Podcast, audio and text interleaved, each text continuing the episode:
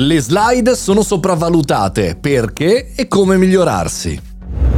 Buongiorno e bentornati al Caffettino Podcast, sono Mario Moroni e qui oggi davanti alla macchinetta del caffè virtuale in questo bellissimo venerdì 25 novembre parliamo di un po' eh, di digitale, di un po' di tech, ma soprattutto visto che è venerdì è la puntata non news e per cui ragioniamo su un tema a cui sono molto affezionato. Spesso incontro start-up, professionisti e imprenditori che vogliono migliorare la propria abilità da oratori. L'ho fatto anche su Learn di Luca Mastella con con il corso di Digital Public Speaking quest'anno, che è andato molto bene e ne sono contento. Eh, però uno dei punti più difficili spesso da disincastrare nei comunicatori è riferito alle slide, è riferito ai materiali fisici, quelli che abbiamo un po' diciamo in mente di dover comunicare per forza.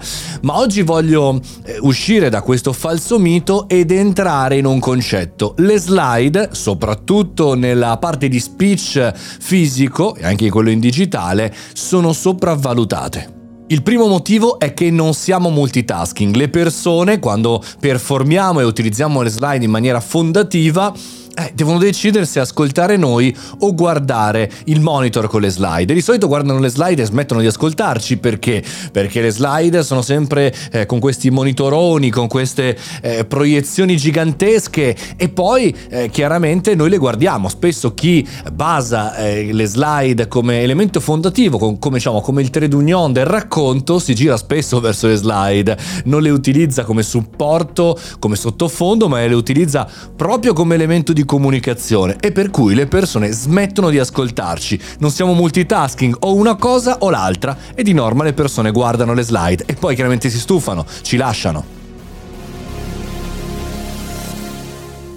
Troppe slide, ma anche less is more, perché all'interno delle stesse slide chi lavora sulle slide, è per questo che sono sopravvalutate come elemento fondativo del proprio speech, ci inserisce numeri, tabelle, eh, grafici, concetti, tantissimi concetti scritti e tutte queste cose allontanano l'efficacia del nostro speech. Non soltanto le persone devono decidere tra ascoltare noi e guardare le slide, ma anche tra ragionare su più concetti nella stessa slide, più concetti diversi tra una slide e l'altra, insomma, continuiamo ad affaticare, non si sa per quale motivo, il nostro pubblico. Che cosa fa quando le persone si affaticano? Ci lasciano, si stufano, smettono di ascoltarci e tornano su TikTok.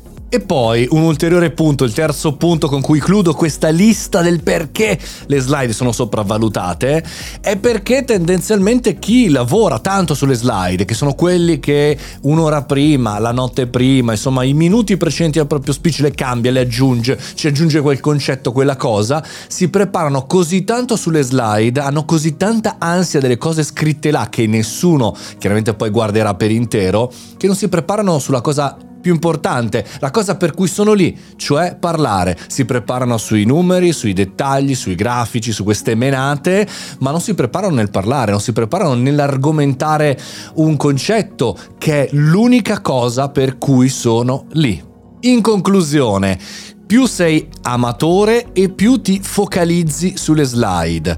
Quindi più sei amatoriale, sei all'inizio, si vede, si percepisce, eh, non funzioni. E invece più sei esperto, più sei oliato e più hai capito questo concetto e più ti alleni nel funzionare e nel far immaginare i tuoi valori, quindi i tuoi concetti. E quindi più le persone ti ascolteranno.